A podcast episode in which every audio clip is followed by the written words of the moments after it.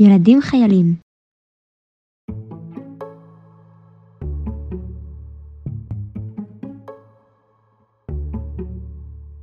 מה עשו 8 ילדים בבסיס זיקים עם פרוץ המלחמה?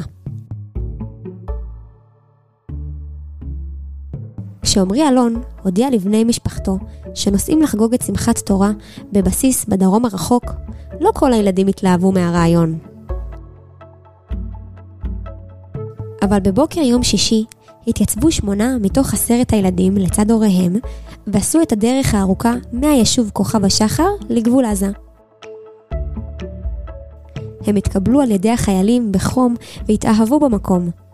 כשתמה שאלה מה עושים אם תהיה אזעקת צבע אדום, כולם פרצו בצחוק. את לא רואה? הבסיס כל כך קרוב לעזה, אין סיכוי שתיפול כאן רקטה. זאת הייתה טעות.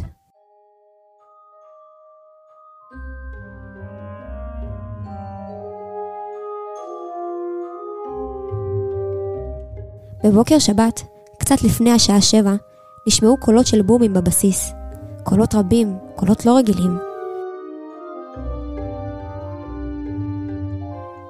בין רגע קפצו מהמיטות החיילים הגיבורים. הם נלחמו עם פיג'מות ונשק, בזמן שהילדים התחבאו במיגונית יחד עם אמם מיכל. הזמן עבר והבומים נמשכו ונמשכו. חיילת מהפיקוד נפצעה, קראו החיילים. אמא, את אחות, את צריכה ללכת לעזור לה. העיצו הילדים באמם. תוך כדי שמיכל מטפלת בפצועה, נכנס אדם נוסף לחדר.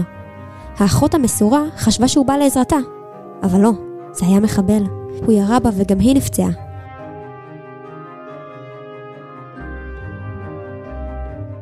יריות נוספות נשמעו באוויר, ופצועים התחילו להגיע לאזור המוגן ליד ילדי משפחת אלון.